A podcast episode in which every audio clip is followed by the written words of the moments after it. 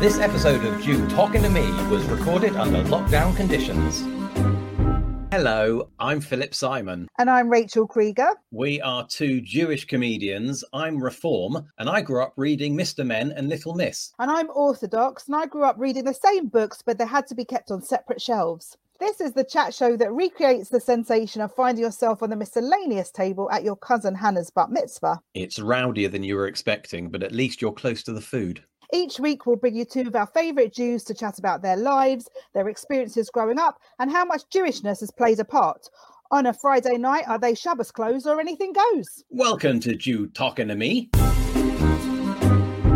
So, Rachel, what's the most Jewish thing that's happened to you this week? Well, I'm sure many of our listeners would have heard the recent news that the former chief rabbi, Lord Jonathan Sacks, sadly passed away. And obviously, our thoughts are with his family. And I've been hearing everyone talk about him. And it got me thinking back to my own encounters with him. And the most impressive one was in 1997. Do you remember there used to be a Jewish boarding school called Carmel College? Yes, I do. So my husband Mark was a teacher there, and we all lived on campus. And just before the Passover slash Easter holidays, we were told that the school had run out of funds and was going to be closing at the end of term. And this was devastating to everyone, to the staff and the students, because it wasn't just our workplace; it was our home.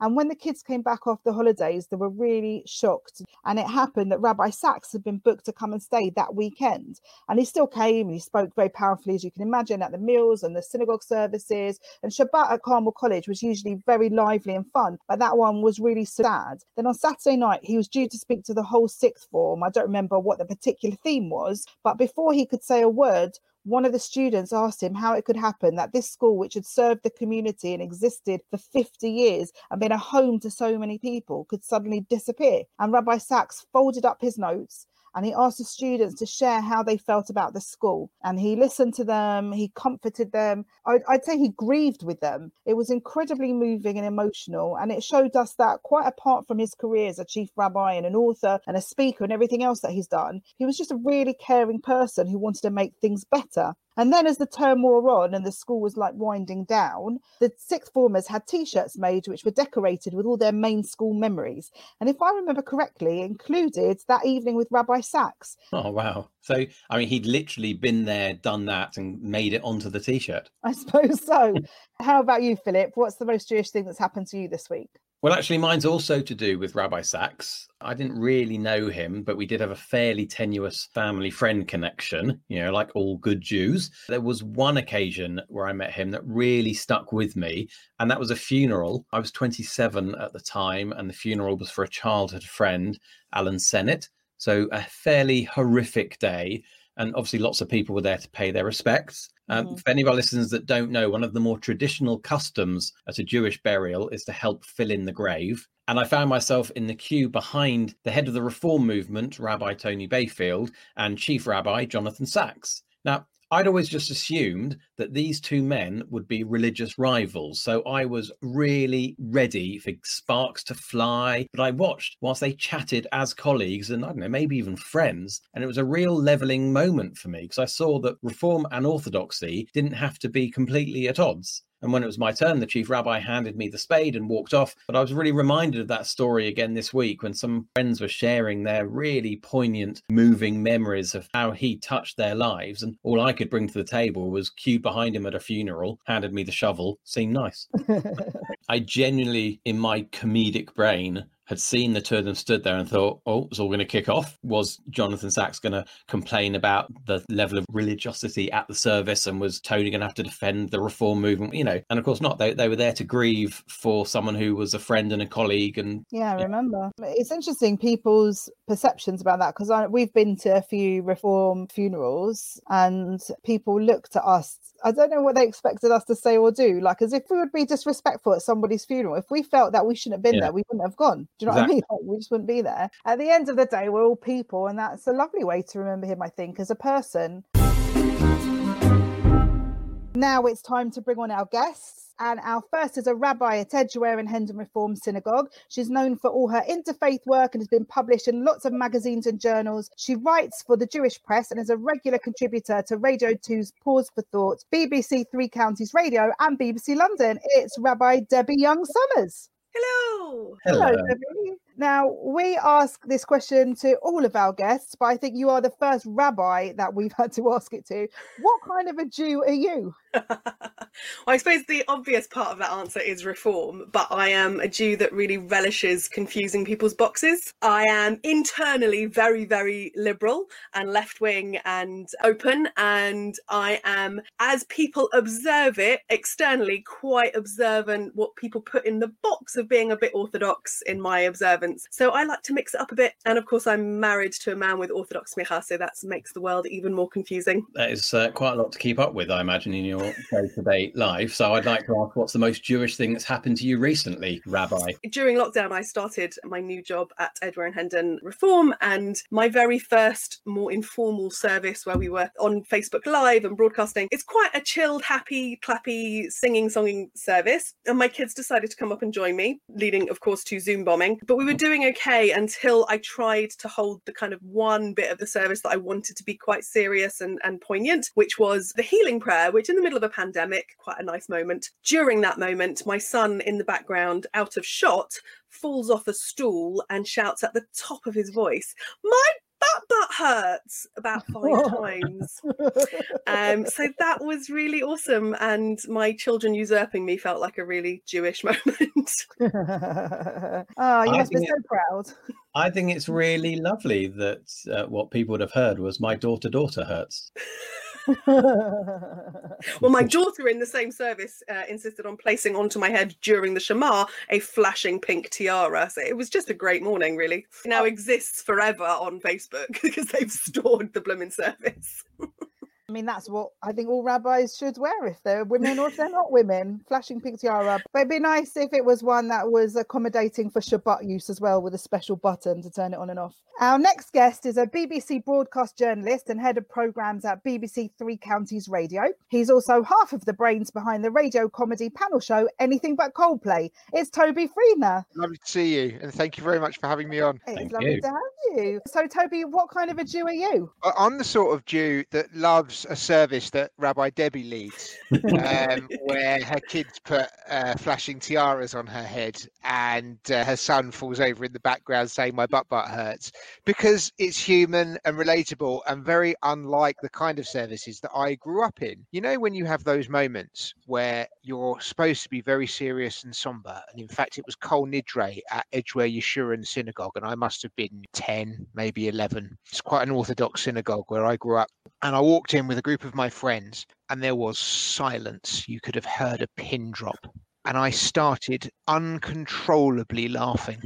And there was absolutely nothing I could do about it. Because you know what happens? You glance at your mate, and that's it, you're off. And then three of us, we just started laughing, and we were quite rightly removed very swiftly for doing so. But as I reflected on that, I just thought, yeah, absolutely, a horribly somber day. Probably the worst thing I could have done as a kid then was laugh. But it kind of summed up the mood of that kind of environment for me and was among the things that contributed to being put off for the rest of my life. And so I became uh, very much a liberal Jew and I'm a very proud liberal Jew and have belonged to liberal synagogues since 1994. Luton and then uh, Bedfordshire Progressive as it as it is, and uh, SBJC South Bucks Jewish Community, and take active roles in those communities. That is great. And I, I don't think you can be blamed for laughing. I think Judaism hasn't helped itself by putting funny words in. Because don't forget, the Shema, one of the most common prayers that we all say, does have that bit in the middle for Dibarata Bum.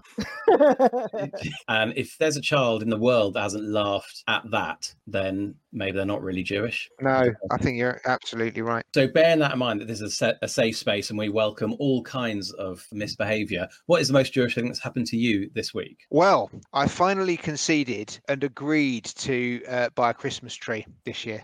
I'm not sure you've understood the question. Sorry, no, I think you no, you're right, and I, I get why you're saying that. But actually, for me, this is about my Jewishness. Weirdly, okay, and I'll I'll try I'll try and explain why. You might think the logic's completely deranged, but My wife wasn't born Jewish. She converted in the Reform movement, actually, but she was brought up in a Church of England, quite religious Church of England household. And one of the, her favourite things was having a Christmas tree. And for years and years, I was a real curmudgeon. And, you know, as the kids were growing up, four children, as they were growing up, they, you know, they were, oh, Dad, I want a Christmas tree. Can we do Hanukkah? We do Pesach. We do everything. We want a Christmas tree, please. It's lovely. We love it. And Laura loves it. No, didn't want a Christmas tree. This year, I thought, what am I?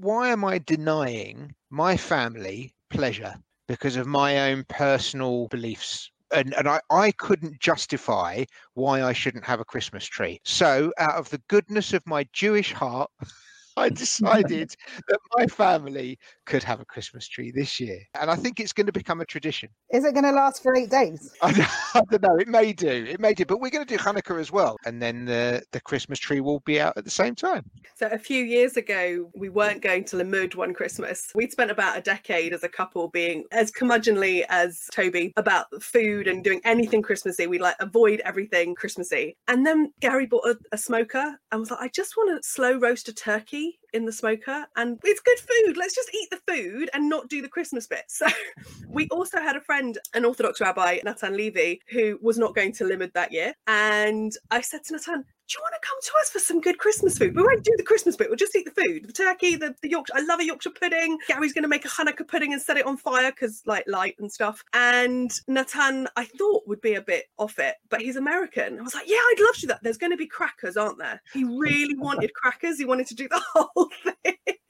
So instead of going to Limmud, we had Christmas lunch with an Orthodox rabbi. I love it. We grew up every year. We would go to my auntie Susan's house for Christmas Day. That was our big thing. There was a Christmas tree as well but we were never allowed to admit we were going there for Christmas Day. My mom was like, "It's not, it's not Christmas. We're going to celebrate 25th of December. It's a day off work. Let's eat good food. It's the most Jewish thing you could do." Yeah. My family actually used to do big Boxing Day lunch because everybody was medical. Uh, they're all doctors and dentists, and opticians and pharmacists, so they always worked over Christmas to cover their colleagues. But then they had the day off for Boxing Day, so my cousins and my aunts used to put on this big Boxing Day lunch. A friend of mine actually um, sent me a photo yesterday. Then one of the big Jewish shops, which shall remain nameless until I've gone there to buy this myself, and they haven't sold out. They've got Hanukkah crackers. They've got. I, I, saw those I this can't week. imagine what's in them. Honestly, I imagine maybe Probably it's the like same rubbish that's in the normal crackers. maybe or maybe it's like when you're in primary school and you have to be a Maccabee and you have the bit of um, tissue paper around your head with a big shield on the front with the letters of Nes Gadol Hayash. I don't know.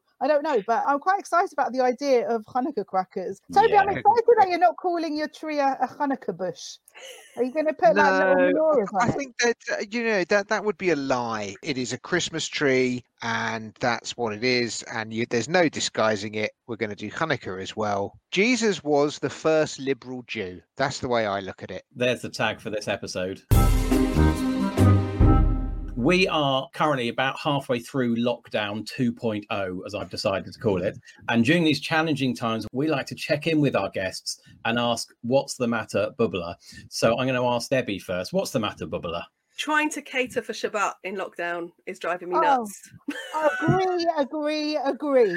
We love to cook, but cooking for four, and one of whom actually only eats pasta and sausages, is just not so fun. And we end up eating ridiculous amounts of leftovers all week. And frankly, no one wants leftover chulent. Once Shabbat is finished, chulent doesn't work. So yeah, I'm just uh, really struggling to cook for 3.2 people. Yeah, I don't want to upset anyone, but I think all chulent is leftover chulent. No. So first of all, I make excellent chillin, so take that back. But also, my mum used to think, I don't know if any of you remember, which one, which of the adverts was it with Linda Bellingham and the gravy? Was she Oxo or Bisto? She was Oxo, I think wasn't she? Oxo. She's the Oxo mum. They had an advert for after Christmas about how they're having turkey every day in different formats. Christmas Day, and then like day one, turkey sandwiches, and day two, turkey curry, and day three, whatever. And then it was like day five, and one of the kids that looks at what's on the table and says, Mum, is this turkey? And she says, Turkish. In our house, my mum would do that with chillants. We would have it in like different. Honestly, we'd have chillant, then we'd have like leftover chillant, and then occasionally she'd chuck in some water, blend it up, and she would say beef and barley soup. It wasn't. It was it was baby food chillants. Oh, that That's sounds really thing. special. before lockdown one, I had been over catering on the children, and I'm also a person that finds it very hard to throw food away. I think we're a disgusting society that throws too much stuff away. So I had frozen about six portions of chillin. And so the first half of the first lockdown, every Shabbat lunch, I was just getting out frozen chillin until my daughter refused to eat it anymore. And then I did it last week and it was all rubbish. I do feel you because in this uh, discussion because I love cooking as well and I like making loads of interesting things. But now there's only three of us at home, one of whom is a teenager who again loves pasta. But it feels like just for the three of us, week in, week out, a lot of effort. But also because there's not much differentiation in the days, because I'm not going out to do a job, I'm not even going out to do the, my old job, which was in the evenings. He's got school, he comes in and out, but the rest of us, we're just sitting at home all the time. So it feels like it's Shabbat for ages and then a few days go by, sort of not. Does that help you stretch the chillin? And then it's Shabbat again. if it still feels like Shabbat, does it make the chillin more palatable? my chillin is very palatable, and I wouldn't, I wouldn't shut up. But yeah, I feel like I'm just cooking chickens. There's no slow cooker small enough to make chillin for three. It just doesn't. I've work. got one. I'll show you. What's the secret of a good chillin? Ah, well, that Get I my mean, husband I, to make it. I make a really good turkey chillin because that is very topical. It's what we're discussing. You might need this information, Toby. You do it with the wings, so the bones in there as well. The bones give it a good flavour. Chuck a bone in. My mum Sure. used to eat the bones. Gary puts um, marrow bones in and eats the the geschlubbist. Oh. I think I'm with you on that, Toby. But I do want to ask you the same question: What's the matter, Bubbler? You said be authentic, so I'm going to be authentic because it has been all consuming for me at the moment. It is the small matter of the global impact of the pandemic on the mental health of children. I keep reading articles about the aftermath of all of this, and it's really worrying. And I speak from personal experience because it's had a significant effect on the mental health of particularly one of my children who has gone from being a perfectly happy student to uh, basically a school refuser with OCD, this horrendous fear of germs and uh, obsession with cleanliness practically overnight. And it's been the weirdest, weirdest thing. And when something like that happens completely out of the blue and unexpectedly, as parents, you're at a loss for what to do. First of all, you think, was it me? Is there something I've done? But then, you know, the rational bit of you thinks, well, it must be something to do with what's been going on at the moment, you know, and everyone's feeling a bit stressed and it must have just had more of an impact on him than than on others. You, you try and kind of carry on your life with everything else that's been going on, uh, managing his symptoms and the impact of his symptoms and all of those kind of things while trying to get him help in a pandemic when you can't actually go and see people, you know, and all of those challenges. And obviously, it's not just my family going through all of this. There are thousands and thousands and thousands of other families going through this. And when you actually start tapping into the, the help and the support that's available, you find that while the NHS do their best, and they absolutely do, Mm. it's not enough. And there isn't enough help. You're just stuck in a queue and you're just having to wait before you get the right kind of help and support. And it can be really, really frustrating because there's your child suffering and you think, I can't do anything about it. I'm not a professional. You know, you do what you can. And then there are people going through worse. So I think the onus is on all of us to do our bit whatever it is, whatever we can, whether that's to become a mental health first aider, whether that's to donate to a mental health charity, whether it's to volunteer for uh, one of the mental health charities. The only way we are going to kind of get through this with any meaningful support and help is, I think, for volunteers and for the community to kind of get involved and do their bit. I'm in a privileged position to be able to put those messages out there, and I've got a plan to, to try and do that across the local BBC radio network. So that's been my bugbear at the moment. How are we going to solve the aftermath of this mental health in children? and I think that's something that's so real, but also it's it's going to be with us for years. We're going to be looking at this for the long term future. There are immediate crises that we have to deal with, but this isn't going to go away. I mean, I see it in my own home as well. Um, you know, our daughter was really struggling in the first lockdown. Her behavior and her attitude just, she became a completely different person. She just couldn't put up with it anymore.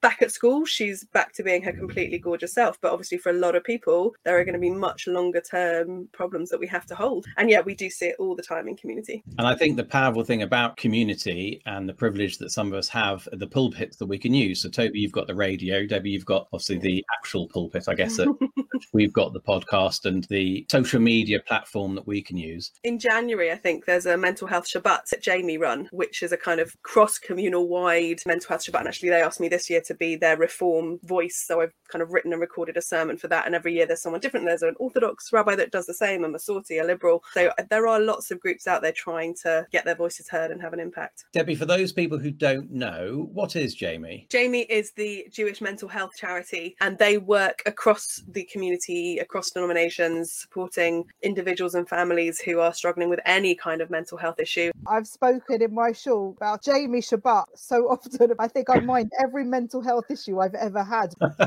what can you speak about this year? I had my postnatal depression, I had my teenage self harming. They've had it all.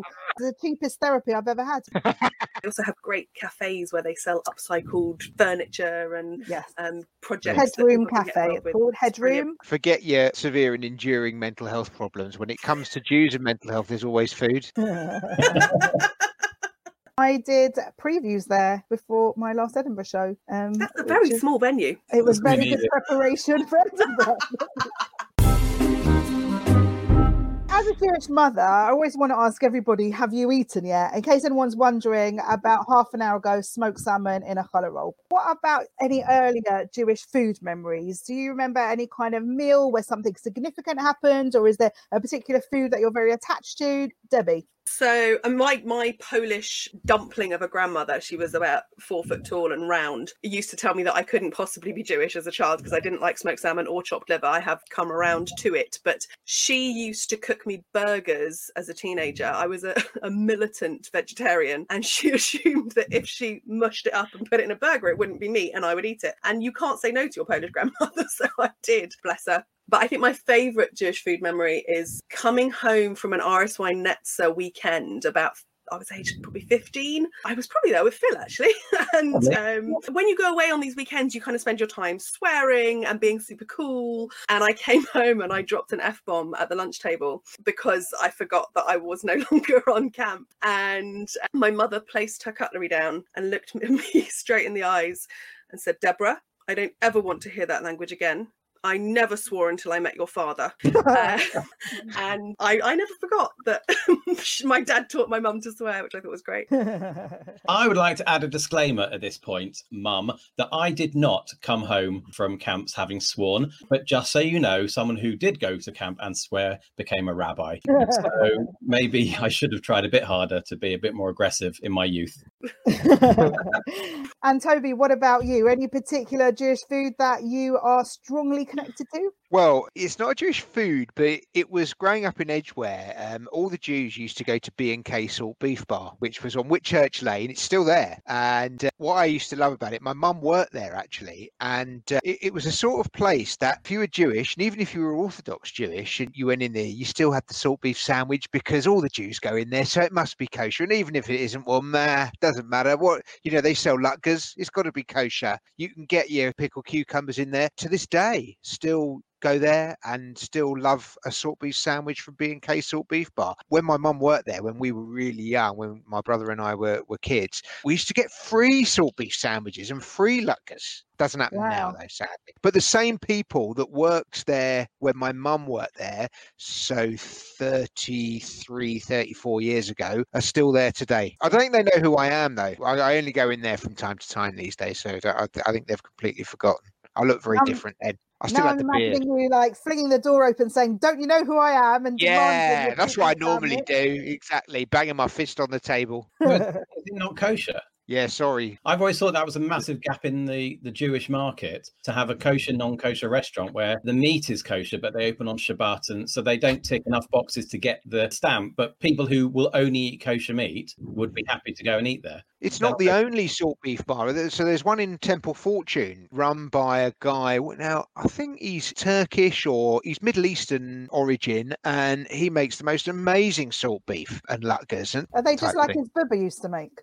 yeah, that's how it feels. When Mark, my husband, was young, his family were basically kosher, and he went over to a friend's house, and they had sausages for dinner. And afterwards, the mum said to him, "I knew you were kosher, so I bought them from Marks and Spencers." Because that's where all the Jewish women went. So they Brilliant. assumed Brilliant. Absolutely. Well, you know, it was a Jewish company. Why not? But I married him anyway. It's very, very of you. Now, every Jewish family enjoys a good argument, especially over minor issues like whether it's bagel or beigel. So, we want to know whether you have a favourite feud that you'd like to share with us now. Toby.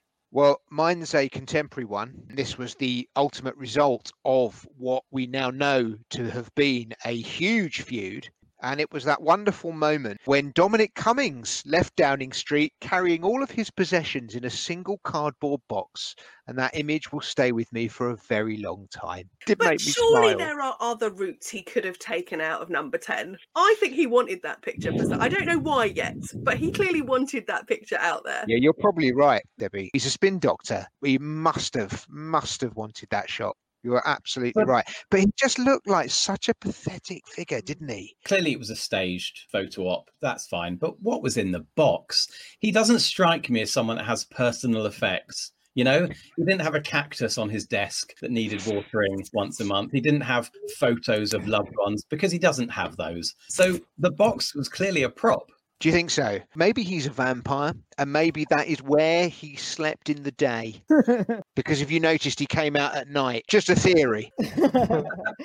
Or maybe Spitting Image's right, and he is actually an alien, and Oh, he's got, maybe. like, his communicator in the box to, to call home. Maybe. Spaceship, perhaps. Who knows? Who knows? So we, we started pretty big on the Broigus level. Debbie, let's hear yours. So I'll go on to the micro from the macro. I think my my marriage is basically a, a living broigus. it's the thing that everyone wants to know about. You know, the the Catholic and the Protestant who married each other. We agree on almost everything except our Judaism, which is you know, just makes things really fun.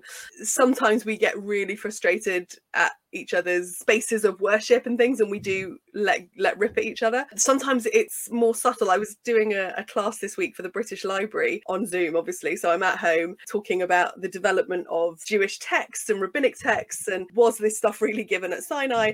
And i don't know what i said and gary actually can't remember what i said either but he spent about 10 minutes muttering in the kitchen under his breath and i knew i'd said something that had annoyed him but neither of us by the end of my teaching knew what that thing was um, and he just spent 10 minutes processing it on his own and talking to himself and getting annoyed so i felt really stressed because i didn't know what i'd said so yeah i just live in a broigus really I'm sorry to hear that. it's So, all right it's quite fun Are there times when you're left muttering in the kitchen as well? no i just shout at him Okay. i don't keep it in we're also extrovert and introvert so we engage with these things very differently i don't know if you can work out which is which well, you're here and he isn't. Mm-hmm. you didn't ask him You don't know who I've asked. it's true Debbie, we met at Limmud Festival where you were speaking and I was performing. And then I met Toby sometime after that when I came to perform at a fundraising gig, I think, for your synagogue. And Debbie, you and I grew up in the Reform youth movements together. And Toby, we worked on your radio show, Anything But Coldplay, up in Edinburgh. But what we realised, Philippa and I, when we were putting the show together, is how the four of us all connect. So if you think about the idea of six degrees of can't eat bacon, other than the other three people here, who are the most interesting or important or influential personal Jewish connections that you have? So, Toby, I can see you smiling in a laughy way. It was only because the the best thing that I could come up with was this weird coincidence that happened to me when I came on to the pilot that you did for this wonderful podcast. And you know, as with all good productions, you have to practice and rehearse. And so I was involved in the the pilot, and there was another guest, Andrea, and I had no idea who she was. And it turns out that she was none other than Andrea Hubert. The first cousin of Sasha Hubert, with whom I am friends. And when one evening Sasha and I went out with a group of mates, uh, that was the evening that I met my wife to be. So the fact that you had the cousin of the person that I was out with when I met my wife to be was one of those wonderful Jewish coincidences. Oh, that's a beautiful story. Thank you for sharing. How about you, Debbie? Who's your most fascinating Jewish connection? So I've got a couple. The first one is my grandpa, the one who was married to the Polish dumpling lady, my gorgeous grandma Rana and grandpa Alex. So grandpa Alec was a very prestigious aeronautical engineer. He discovered boundary layers, which was why the comet was falling out the sky. And he was an amazing, amazing aeronautical engineer. And he was the person who exonerated the pilot of the Mm. Manchester United Munich air crash. And I knew this fact, but I, d- I didn't really know a lot about it. And in must have been about 2004 2005 the film munich was released and i was convinced this film was going to be about the munich air crash and i was so excited and interested. I had never heard about the olympic massacre at age 24 25 and studying to be a rabbi. That was my first introduction to the munich massacre. Um, it was not about the air crash at all. It was a very sad night out. The, the pilot got exonerated so that was nice. Always nice to be exonerated. the other one is slightly more random. The former ambassador to Israel, who was the first Jewish ambassador to Israel, who I think every Jew feels like they know, the amazingly wonderful Matthew Gould. He and his wife Celia were members at West London when I was a rabbi there, and I taught them both and became very close to them. And they said, you know, when you come to Israel, you must come and see us. So, about six months or a year into their stay as ambassadors, I went out with Gary and we took them up on their offer to go and stay at the ambassadorial residence. Um, and as, we, as we're coming through Tel Aviv airport, of course, we're answering the usual security questions.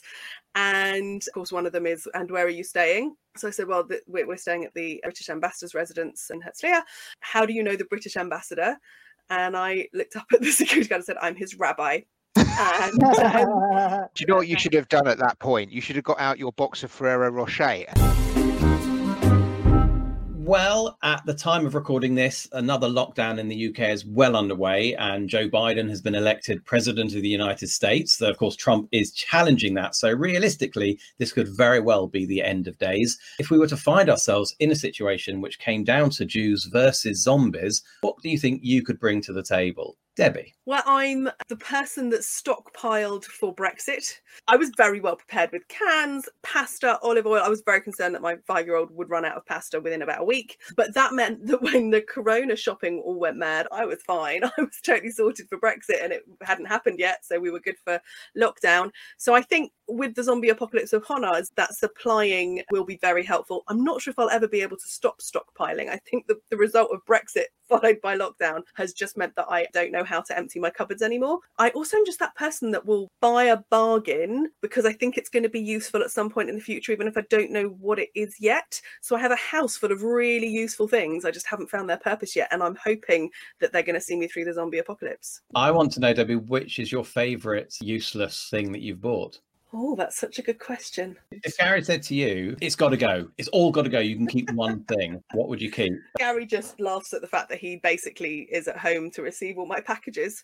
I do have a really teeny tiny dustpan and brush, which is like super useful for certain tasks, and I do use it. Do you mean doll's house teeny tiny or No, no, no. Like, it's like table size. It's good for crumbs. It's good for when you spill all your beads. I do a lot of beading. There are uses for it, but it's not something that my husband would look at and go, yes, that's what we need in our life. But I think Jewish people often, I mean, not all Jewish people, but I think Jewish people from uh, my background, like Eastern European, Holocaust surviving Jews, do hoard a lot because you always worry about what happens if the Nazis come. So my burger serving grandma, every meal she would serve would have something left over from yesterday and enough made so there'd be something for tomorrow in case you need Yeah. to leave in a hurry. Like it never ended, but I've been like well stocked, but not a food hoarder.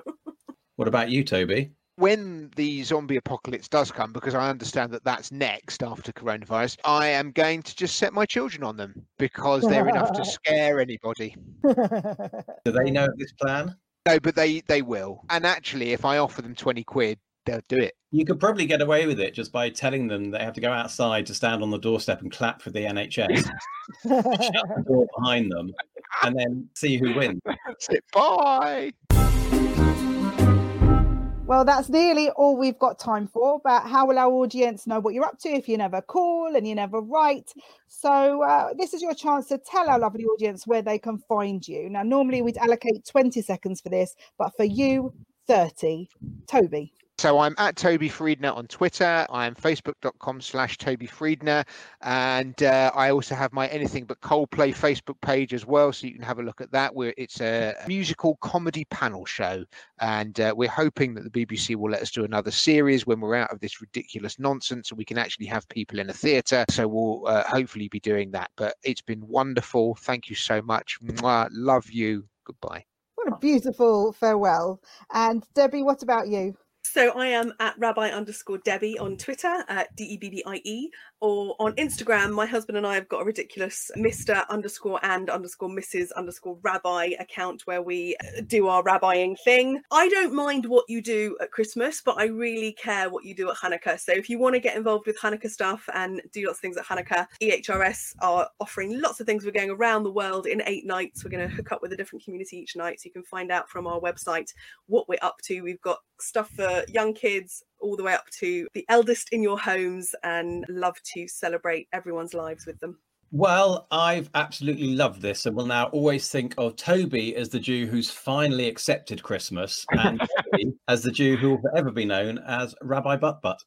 Probably been called worse. As my grandfather used to say, I loved seeing your smiling faces arrive, and I'll love seeing your little tuchuses leave because we've sadly come to the end of this week's show. We'd like to thank our guests, Rabbi Debbie Young Somers and Toby Friedner. Follow them on social media. Follow us on social media at Jew Talking without the G. Don't forget to share, subscribe, and review the podcast. And join us next time on Jew Talking to Me. Jew Talking to Me was hosted by me, Rachel Creeger. And me, Philip Simon. It was produced by Russell Bolkin. Lockdown has really ruined the truancy market. It's actually it's also ruined my self-confidence as a teacher. My daughter's response to the idea of a second lockdown was I am not going back to homeschool, mummy. You are a key worker and you are sending me into the hub. My response as a parent who did homeschooling was very similar. you are not going back to homeschooling. I think stand up comedians should be considered key workers. Bringing joy to the world. Oh, please, we're all retraining in cyber.